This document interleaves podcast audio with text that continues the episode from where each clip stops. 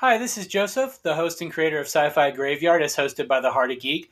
Is there a topic that you love to talk about? Would you love to share that topic with millions of listeners around the globe? If so, then you're almost there to starting your own podcast. The only thing you need is Anchor.fm. With Anchor.fm, you can record, edit, and publish your own podcast to the Anchor site and to popular podcasting sites around the world. So what are you waiting for? If you'd like to get started, all you need to do is head to the Play Store on Android or the App Store if you have an iPhone. Start the download and get recording today. Thank you for listening to Sci-Fi Graveyard, and on to the podcast. Hello, everyone, and welcome back to Sci-Fi Graveyard. We're going to mark this as Season 2, Episode 1. Because of the long hiatus in between the Halloween episode and this one, there was some family emergencies that I had to take care of. Sadly, I lost my mother-in-law before Thanksgiving, and my mother is sadly in the hospital, not doing well as well. So it's been a rough month and a half, but I wanted to come back and give you all some content. So to do something special for my mom, since she is sick in the hospital, we're going to talk about her favorite movie, which is The Creature from the Black Lagoon. Creature from the Black Lagoon was released in the United States on March 5th, 1954 in the United States, and was directed by Jack Arnold and written by Harry Essex and Arthur A. Ross. I can't read. And the story and by a story by Maurice Zim from an idea by Willem Alland. I'm hoping I'm pronouncing that correctly. The movie stars Richard Carlson, Julie Adams, Richard Denning, Antonio Moreno, Nestor Payavia, Whit Bissell, and Bernie Gozier. And I'm probably mispronouncing all those. So there was two actors that actually played the creature, or the Gill Man, as he's referred to in the movie. Rico Browning, when the creature was in the water, and then when the creature was on land, he was played by Ben Chapman. Okay. Rico Browning was a professional diver and swimmer. So while filming, he was required to hold his breath for up to 4 minutes. Dang. The reason was that the director didn't want air bubbles to be seen, as the creature is supposed to breathe through gills. So the costume was designed without an air tank, so that's why it looks so form-fitting. They didn't design a way for him to breathe in the suit. And however, for the sequels, because there is a total of 3 movies in The Creature from the Black Lagoon, and no, I didn't look them up because we're not talking about those. But there is a total of 3 films.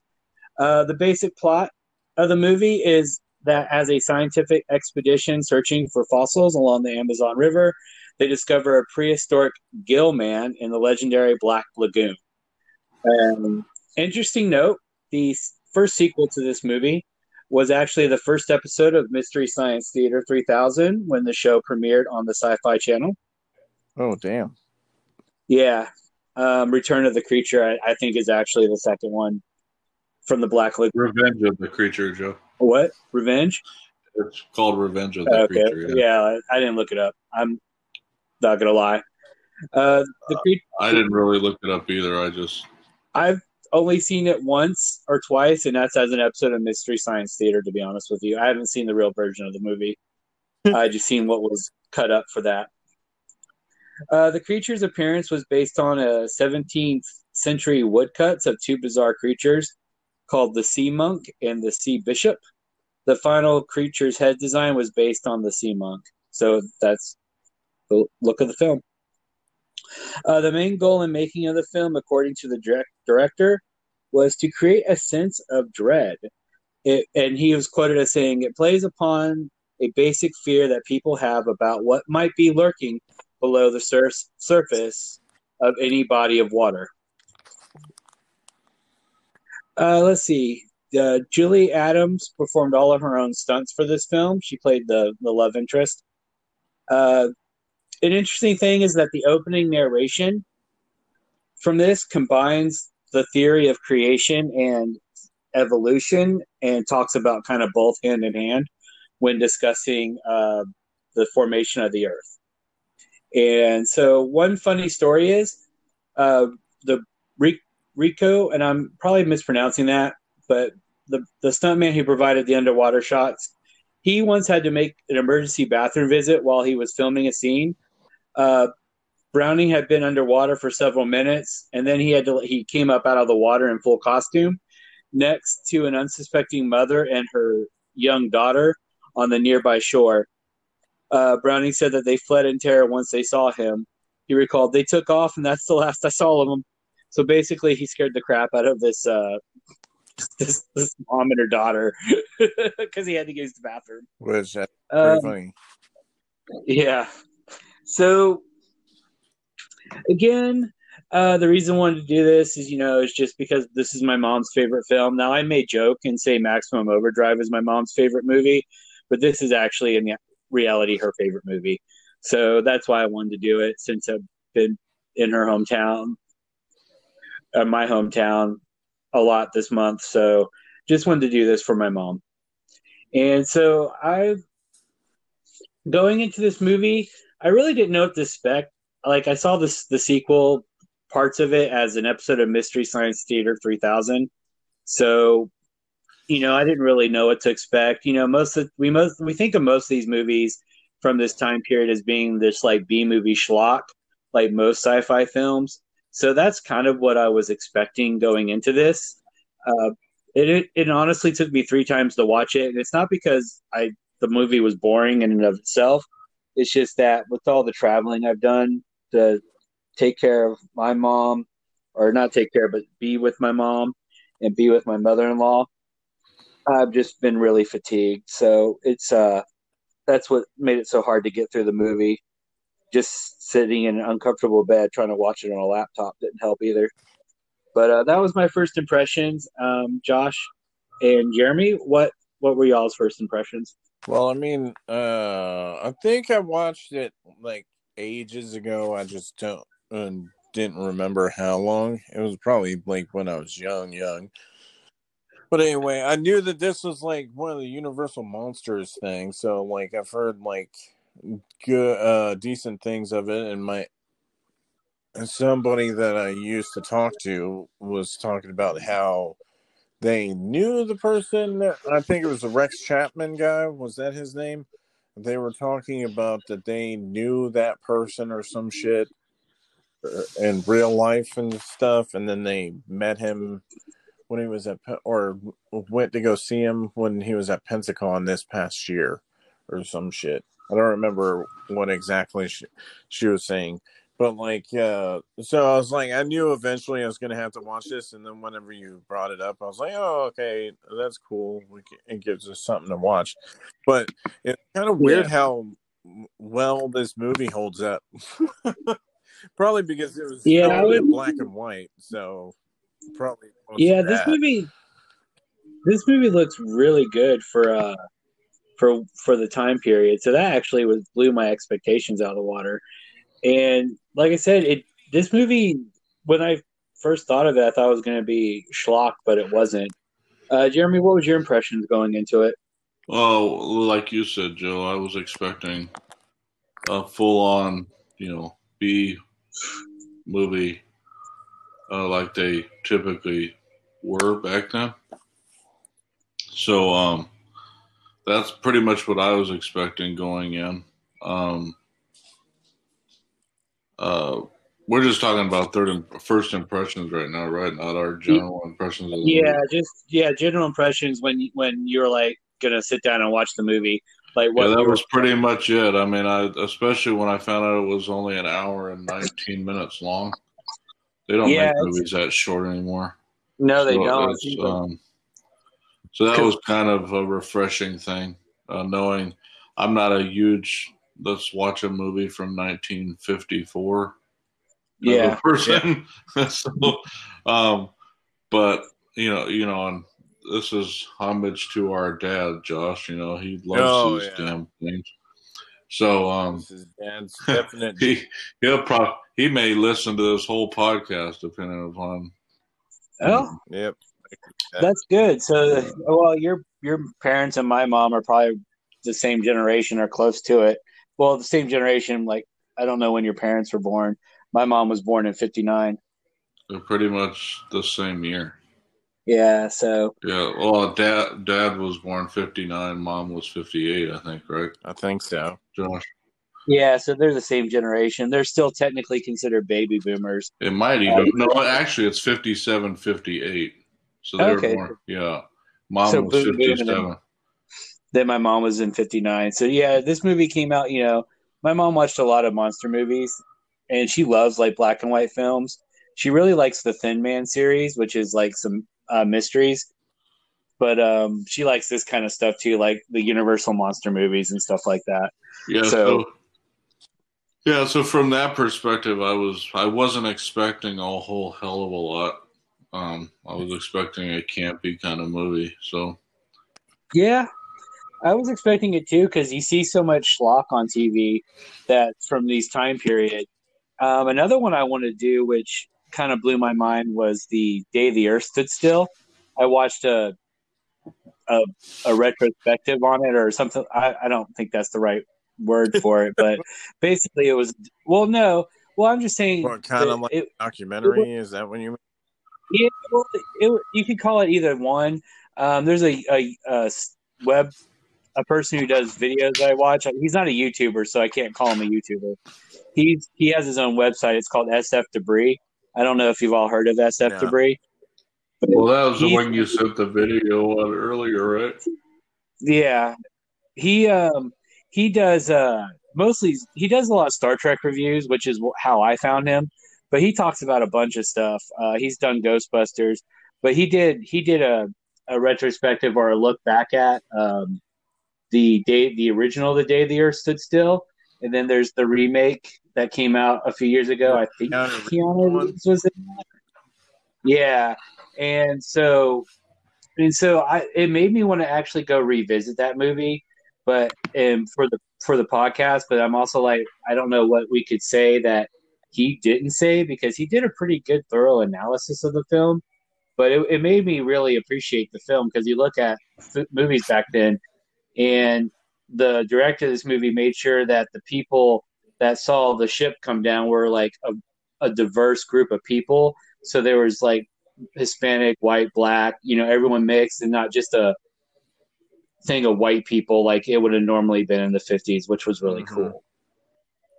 So like going back and like doing The Thing from Another World, this movie right here, it actually has kind of changed my perspective on a lot of old filmmaking. And another movie that did that too was Casablanca. I don't know if either of you've seen Casablanca. I think everybody probably has at one point. Well, if I did, I don't remember it, and it's been a long time if I did. Yeah, because I watched that with my grandma some years back, and I got like a new appreciation for older movies. Starting with that, and then you know I thought The Thing from Another World would be campy.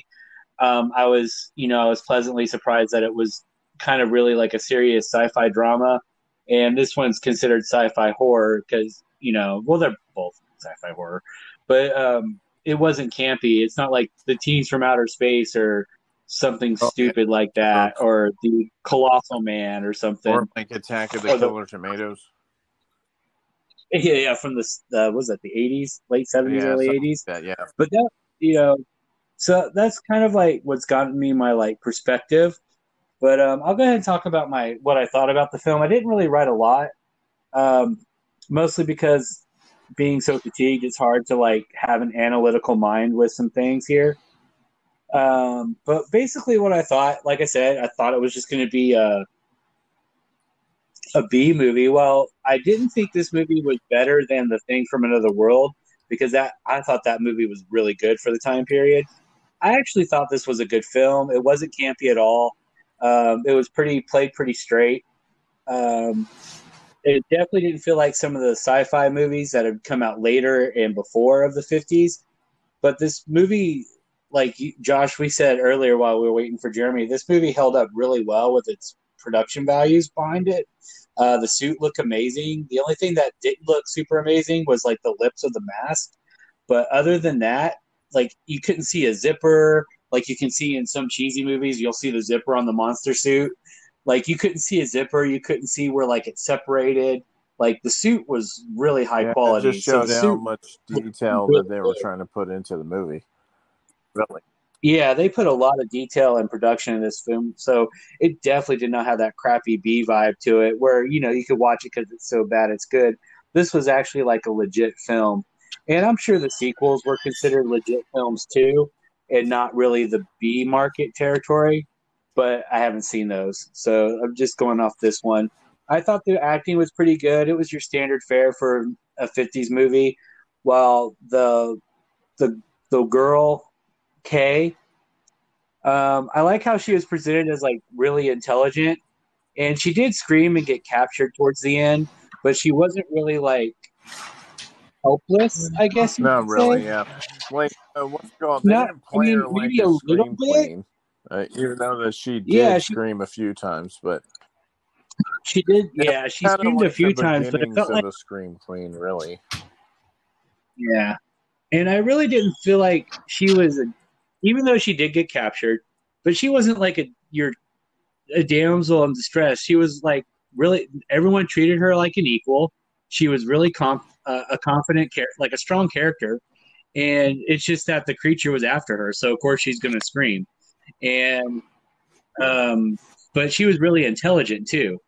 So, like, she wasn't like the standard ditzy damsel in distress, like, oh, help me, save me. And that's every 5 minutes. That's different about this movie compared to A Thing from Another World, too.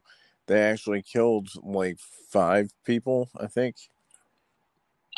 Yeah, there's a lot more deaths. Now, back then, you couldn't show them like you can today because they were a lot stricter in what they could show in film and with violence and everything. But I actually thought all the suspense building was pretty good. Like the not revealing what the creature looked like just showing his claw reaching out, not showing him actually kill the locals in the tent, but just letting your imagination do the work. And I think that's a missing element from horror films. It's all like show, but there's no suspense anymore. Have you noticed that? Modern horror directors, really, no suspense. To me. I think that it depends on like the way that it's shown is the new guy that does really well right now, supposedly, is the dude that did Midsommar and Hereditary. He played, like, supposedly those are like the two of the best horror films that they've done so far. I mean, yeah, just wait. They say Hereditary is like the pinnacle of his stuff so far. I know, right? We're definitely going to have to do that for the damn podcast, and it's going to scar me for life. Yeah, like that's number, I think, scariest movies we talked about on the other podcast. It's number 3, I think. Yeah, so like I think it just depends on the actual thing, like if the person actually cares about the film or not, or if they're really trying to scare people. Because some people don't really want to try to scare you. It seems like, especially nowadays, it seems like they want to consistently go to a certain formula with their movies. It's like we were talking about Annabelle, and God, that movie was awful. I was wondering how it was, because I haven't seen any of those, that family of movies. The only movie that I know of the people, because the people in those movies are based on real people.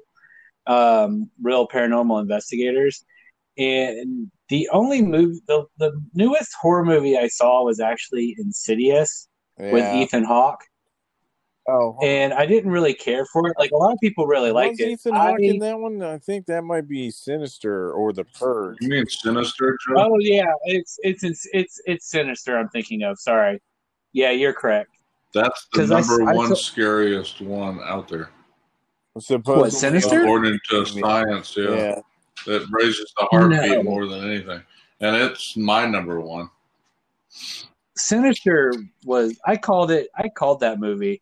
There's another movie that came out when I was dating. Calling it and still like making your heart race are two different things, right? So, I did. Well, yeah, but it didn't really make my heart race. I was just like, can this movie be over already? Yeah, see, and I was the exact opposite. So, But yeah, I grew up more on slasher films. I don't know if your parents let you watch them growing up, but yeah, I grew up on that stuff. So I think that we'd probably have to do for the podcast too is the Terrifier series. Supposedly there's like 4 in that series, and they're supposed to be like pretty scary. And I'm glad that these directors are doing like suspense to actually scare you, because like we may not think The Creature from the Black Lagoon and everything we're talking about does kind of relate back to this movie, because if you think about how this was made back then, this is how they did horror. It was suspense. It was letting your imagination do the work. And I really feel like that's a lost art when it comes to horror movies. I guess you could kind of blame the slasher craze of the 80s, even though I do love Friday the 13th and I do love A Nightmare on Elm Street as a series. Well, to me, I still think that the 80s and 90s have some of the best, like, same with some of the 70s, too, have some of the best horror films ever. And I think they do, too, but I also think that maybe my opinion's skewed because that's the period I grew up in. And so I could be I'm looking back with rose-colored glasses. Now, I made my wife's best friend go through the Friday the 13th series with me, and I tried to get her to stop at 8 because, you know, aside from Freddy versus Jason, which I thought was good and I enjoyed, but let's face it, Jason X and Jason Goes to Hell are really shitty movies. Hey, but Jason X is great just because it's awful. It is awful, but I will say, but yeah, I really think Jason X is like kind of in that so bad it's good quality, whereas Jason Goes to Hell just doesn't make any sense to me because I'm like, this has nothing to do with the Jason lore.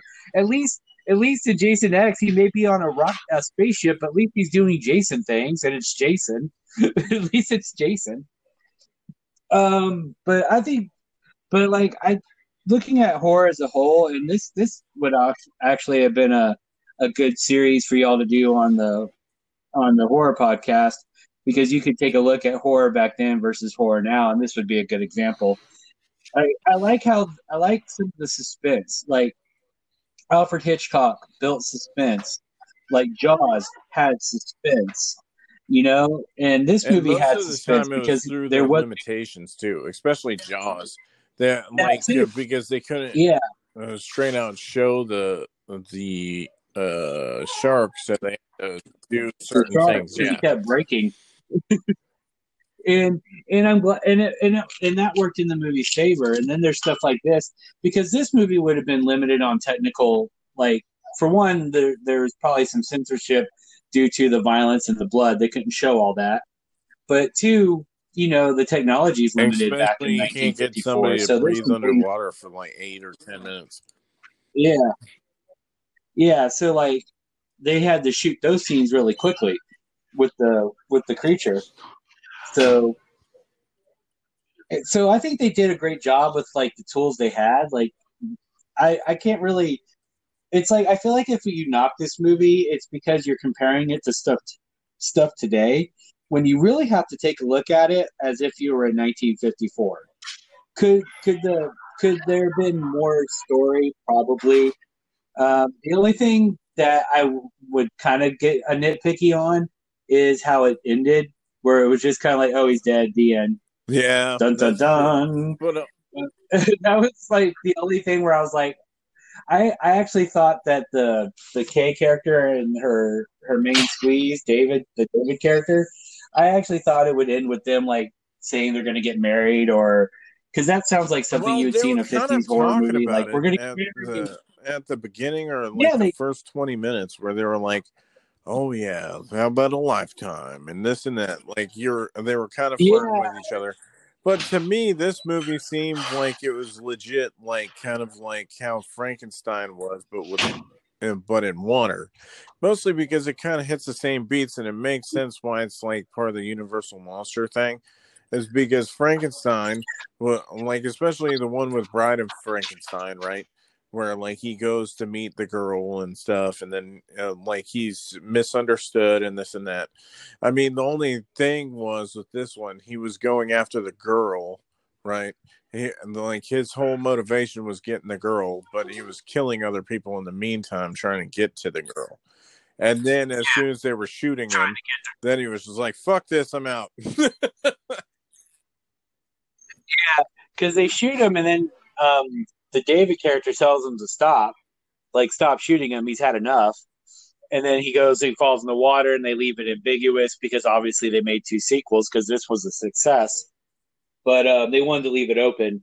And I think that was probably a good call. I think not killing him off directly was probably a good call. The only thing with the ending, I was just like, because they talked about them, their relationship because they were together, like romantic. But I feel like there wasn't a payoff at the end with them talking about it, but never bringing it up in the third act at the end as kind of like to end the film. To like look in the film, they talk about it and then they talk about it again. That'd be my only nitpick. But again, looking at this with like, you know, retro glasses on because you have to take your mind back to how things were done in older movies where they didn't have supercomputers to generate CGI effects where they were, you know, nowadays I'm sure they would still film it underwater, but they could create like a fake water scene. But back then they actually had to have the guy in the water. Yeah, I think they still do that anyway, like where they actually put them in water, but like I think they could do a little bit more effects and stuff like that now. We're able to, but yeah.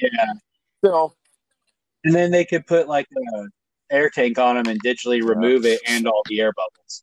Whereas back then, it's either you have the bubbles or you don't. This movie made sense why it's part of the Universal Monsters family, though. Like, because you would think, because, you know, like, imagine how many other movies that they did where they were trying to get, like, them to be kind of famous or, like, trying to get stuff to sell.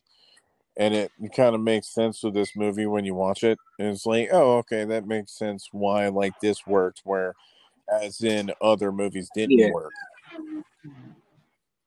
I do like the fact that nobody was really out to make a profit. The only thing they wanted the creature for was for science. They did want kind of like endowments, but the endowments were so much for them to get rid of famous off. He wanted to be like, hey, I want to fucking fuck with that shit and find how it ticks and all that shit. That's like the main thing that he was doing.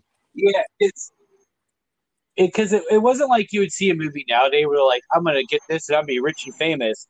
They kind of wanted it to better the Institute. Because if they got the creature and they could get more money for the Institute to do more science, it wasn't about like greed as in lining their pockets. It was about helping them with their other scientific endeavors. So I thought that was pretty cool. That's something you don't see, especially nowadays. You know, everyone's all about the... Yeah, and then it was funny greed, how like, he was like, I'm going down there with you. And he's like, no. And then eventually the other dude punches him out twice. And then it's like, okay, I guess I'll do it. Okay. Well, then he went down with him anyways, and that's what he done. Yeah. Yeah. I think there's one guy who got attacked and lived. He was on the one and wrapped in bandages. And the only other person who, like, one of the other guys, I think the doctor from the beginning lives, and then the boat captain lives, and then the love interest. But the guy who's in charge of the expedition, he was like, yeah, let's go, guys. He dies. So, and then, like, some of the boat hands die. Well, it was funny because the entire movie, and that's one of the things that was interesting to me, was the girl didn't get captured till, like, 4 minutes left in the movie. And, it was like right near the end, and they didn't really waste any time rescuing either. I mean, it wasn't like they're like, I knew where to go. They're like, no, fuck this. We're after this stuff. Yeah, let's get this done. But the funny thing is the movies back then always seemed to do that. Like the monster or whatever always liked a female, and that was literally their goal most of the time was to. Yeah, like, I mean, you know, King Kong was like that. I'm trying to think what else. That's what I'm saying. It was like Frankenstein, King Kong, this movie. Then I think Dracula, too. Yeah. I was going to say, I think Dracula, but I don't think I've ever seen... When I say original Dracula, I'm talking about... Bela Lugosi Dracula, though. not the long. Yeah, I mean, they all tended to revolve around a female. Yeah. Like she was a prize. She's in the, like. Yeah. Yeah, and I like I said, I like how they didn't like make her so much a damsel because she only got captured at the end of the movie. Around. It wasn't like this. If they would have turned, she's like sitting there waiting, and then she turns around at the last minute. Oh shit! No, one thing that did. Sorry, I didn't mean to cut you off, but the one thing that did crack me up was at the beginning. I don't know if you guys remember when they're digging up the stuff and they find the bone of the hand, the webbed hand, or whatever. Yeah. The very first camera angle. When I was watching it, I was thinking, my God, how big is this fucking thing? Because I don't know if you guys recall, but the very first picture or filming angle of that hand made the hand look enormous. And then all of a sudden, they grabbed it, and it was like just a normal hand size. But when they showed it in the rock, it looked like it was enormous. Yeah. Like it was going to, you know. At first, I'm like, oh, my God, how big is this freaking creature? And then you're like, oh. And then it, and then it brought it down to size when they actually had it in their hands. I wonder if that was two different props. You know, they used the one for that's mounted for this at the science wherever they're at, and then the one that they used for the prop showing it. Yeah, I don't know, because it was crazy difference. Because I don't know if it was just the angle or what, but when they did that initial scene for that hand, it just looked incredibly large. And then, of course, it brought it down to size when they actually had it in their hands. But yeah, my thoughts. I kind of mirror what you guys are saying on my thoughts on the movie, though. Actually, it was a hell of a lot better than I actually thought it was going to be. Now, one thing that I did find interesting is you find it in every movie was the music that would hit every time the creature showed up. Yeah, it was the only time you really heard music was when he would be in the scene somewhere, be it his hand or be it him climbing out of the water. But another thing I found interesting. And I don't know how many people would pick this up or if I'm just, like that. But I thought it was interesting the actor playing Gilman or the creature, whatever you want to call him, when he would be out of the water, he would actually breathe like it would be for a creature like coming out of the water that's used to breathing underwater. So like he was gasping for air kind of thing. I don't know if you guys noticed that when he would be out of the water, he would have his mouth wide open like a fish kind of would, and his gills were opening up. Yeah. So for being 1954, I found that interesting that they even picked up on that, the actor was doing that just like. Yeah, especially the noises, too. I'll be honest with you, I didn't notice accuracy that. Accuracy wouldn't be typical back then. They weren't really.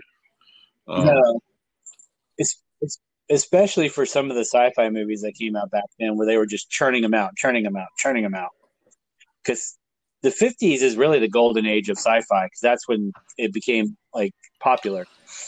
Yeah, this was what I was envisioning kind of this kind of stuff on this podcast. That's what I thought you were thinking. Well, originally that's what it was. The original idea for this podcast was to kind of talk about 1950s sci-fi or obscure sci-fi, even going into the 70s, the 80s.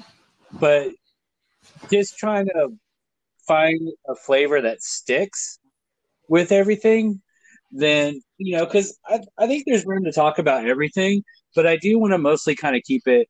I kind of want to keep it because originally it was going to be the old stuff. But when trying to find an audience, you're you want to find something that just sticks. Oh, I get it, and that's why I think sci-fi in general is a good way to go, like you're doing, or like we're doing, because we've got all the different genres that we're picking up now. Like we've got the horror one, and then I don't think we'll necessarily do dramas. K-Pax. I don't think we would do dramas, but I would actually, I would actually like to do a mystery one, do a mystery podcast where it's actually like mystery movies, like I talked about the Thin Man stuff earlier, doing stuff like that, or the Maltese Falcon, because like even if it's not an obscure movie where people have heard of it, doesn't mean a lot of people have seen it. They only know it by its name. And I think if we like that's what I wanted to do with Sci-Fi Graveyard, is talk about this obscure stuff, because a lot of this obscure stuff is actually really good. And I want to introduce some of this stuff to an older or a new audience, because I feel like if you don't, if you're not talking about these movies, eventually they're just going to disappear. And that's going to be a sad day when, like, you know, especially when new formats come out, they're not converting every single movie to the new format. So like stuff that were on VHS didn't make it to DVD, didn't make it to Blu-ray. And so, you know, I think movies like The Creature, of course, will always get remade on the new formats, because it is a universal classic horror, classic monster. But like, there's some stuff that, you know, you may have to like find it in a thrift store because someone has a copy from like 30 years ago. And that's sad, because they're not updating some movies that, you know, that they should. Yeah, and I can tell you, based on watching this movie, though, this is one that I would love to see remade. Yeah, I'm surprised that they have. And that's where I was going to go next. Should it rise from the should it rise from the grave? All of them, be remade? I think the Invisible Man, all that stuff, they've remade at least once, and The Creature is the only one that they. I didn't know. Looking at the history, this thing's been like tried to be remade a bunch. Oh, really? And canceled a bunch. Like, there's probably been almost 8 to 10 instances of it being remade. So you say this should rise from the grave? And be remade. I don't think rebooted. I think remade. I think in the newer realm of what can be done, because I don't think it needs to be rebooted. I think the story itself is actually pretty good. You know, it doesn't really need a change, but I think just a newer version of it. I'm of two minds. I say let it rest in peace and live on its own legacy. But part of me also agrees with y'all that I want to see it remade. Like, just take the story and remake it. Not like a shot for shot like they tried to do with Psycho with Vince Vaughn. I mean, get a creative director in there. Someone who actually, you got to find someone who actually loves this movie or loves this type of movie. Yeah, the closest to it, and I would say is The Shape of Water. Yeah. That was, you know, that Guillermo del Toro did. And maybe it would have to be someone like him or Robert Rodriguez, someone who might actually care about the story and the character. Like the character, when I say characters, I'm referring to The Creature, because I'm afraid if they get some hack director in this, they wouldn't treat it with the care that it deserved. But I'm on two minds. I would love to see it redone with modern technology, just to see what they could do with like making the gills move and breathe and stuff like that. That would be so cool. Whether they use practical effects or it's CG, practical always looks better in that instance, but it would be cool to see what they could do nowadays with it and stuff like that. So I'm of two minds. I'm kind of split on it. Rumors are that this year they could be making one with Scarlett Johansson and Chris Evans in it. I'd be okay with that. I like both those actors. I actually wanted the Dark Universe to succeed, even though The Mummy looked terrible. The one with Tom Cruise. I actually wanted that to succeed because they tried too hard. because it would have been cool because they would have had the creature, Frankenstein, the Mummy, Dracula. They were going to bring back all the monsters, and that would have been cool. I think that's the reason why that failed. Maybe one of the times we could end up doing that on your podcast too, because it, doing eventually all the Universal monsters too, maybe, I don't know. But, doing that one on the podcast and talking about, how it failed or whatever. I haven't even watched it yet, too. Mostly because I heard what happened with it, and then I was kind of dumb. When they were telling about... that was me. I saw the trailer. When it was having, Jekyll and Hyde on it and stuff like that. I was like, ooh, I really want to check that out to see about it. But then I heard that it was... Everybody was telling me that was god-awful. Well, it's like Invisible Man was a good movie. I don't know if you've ever seen it, the newest one. No, I heard that was really, really good, but I don't think that's part of the Dark Universe. I don't think it's their Dark Universe thing. Once the Mummy came out and it was trash, and as soon as they pretty much got rid of the Dark Universe thing. That makes me say, because I wanted it to succeed, because I thought it would be cool that they're bringing back all their old monsters, because then we would have definitely got a new Creature from the Black Lagoon, and that would have been cool, because basically the Dark Universe was basically just like the Monster Squad, except the actual characters instead of the Monster Squad where they were kind of the characters, because they really couldn't call them the Creature from the Black Lagoon because Monster Squad didn't have the rights to all those characters, whereas Dracula and Frankenstein were probably public domain, so they could use those. But I think I'm in two minds. I say it should rest in peace, but also I'd like to see someone who cares about the material have a go at it and see what it would look like with today's technology. Yep. So, Josh, you said Rise from the Grave too, right? So this is actually a shorter episode, which is okay, because I really didn't think there'd be too much discussion with this episode, but this was just, I want to do something for my mom, wanted to get back in the seat. But next time that we meet on Sci-Fi Graveyard, because it's about 2 weeks from Christmas, we're gonna do the Star Wars Holiday Special. So that's gonna be a tough one. So I'm just gonna apologize now. I am gonna find copies. The only way to find a copy of this is you have to No, they don't have the original. I don't think. There's the one from 1978 that's super bad, and then there's the one from that they just did with Lego, and the Lego one's probably amazing. The 1978 Star Wars. They only had the one.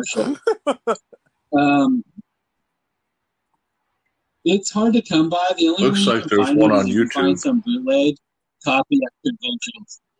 Yeah, it might even be on YouTube. But that's what we're going to do next. We're going to discuss the holiday special because it's Christmas, and our next episode is going to be the Christmas episode.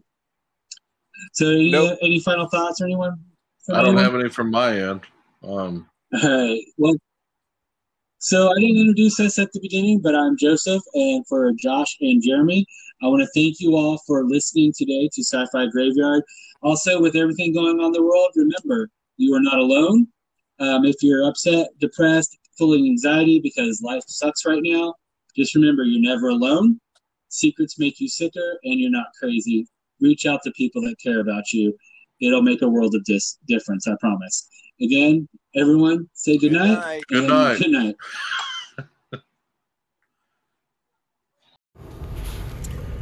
Hello, everyone. I'd like to thank you for listening to the Creature from the Black Lagoons podcast. If you like what you hear, please give us a like on Facebook at The Heart of Geek. You could also find us on Twitter at The Heart of Geek. We're on Twitch as Heart of Geek, and we're also on YouTube as The Heart of Geek. Again, thank you for listening, and if you have any comments or requests for any movies you'd like to see or hear on Sci-Fi Graveyard, don't hesitate to message us on one of our platforms. Thank you.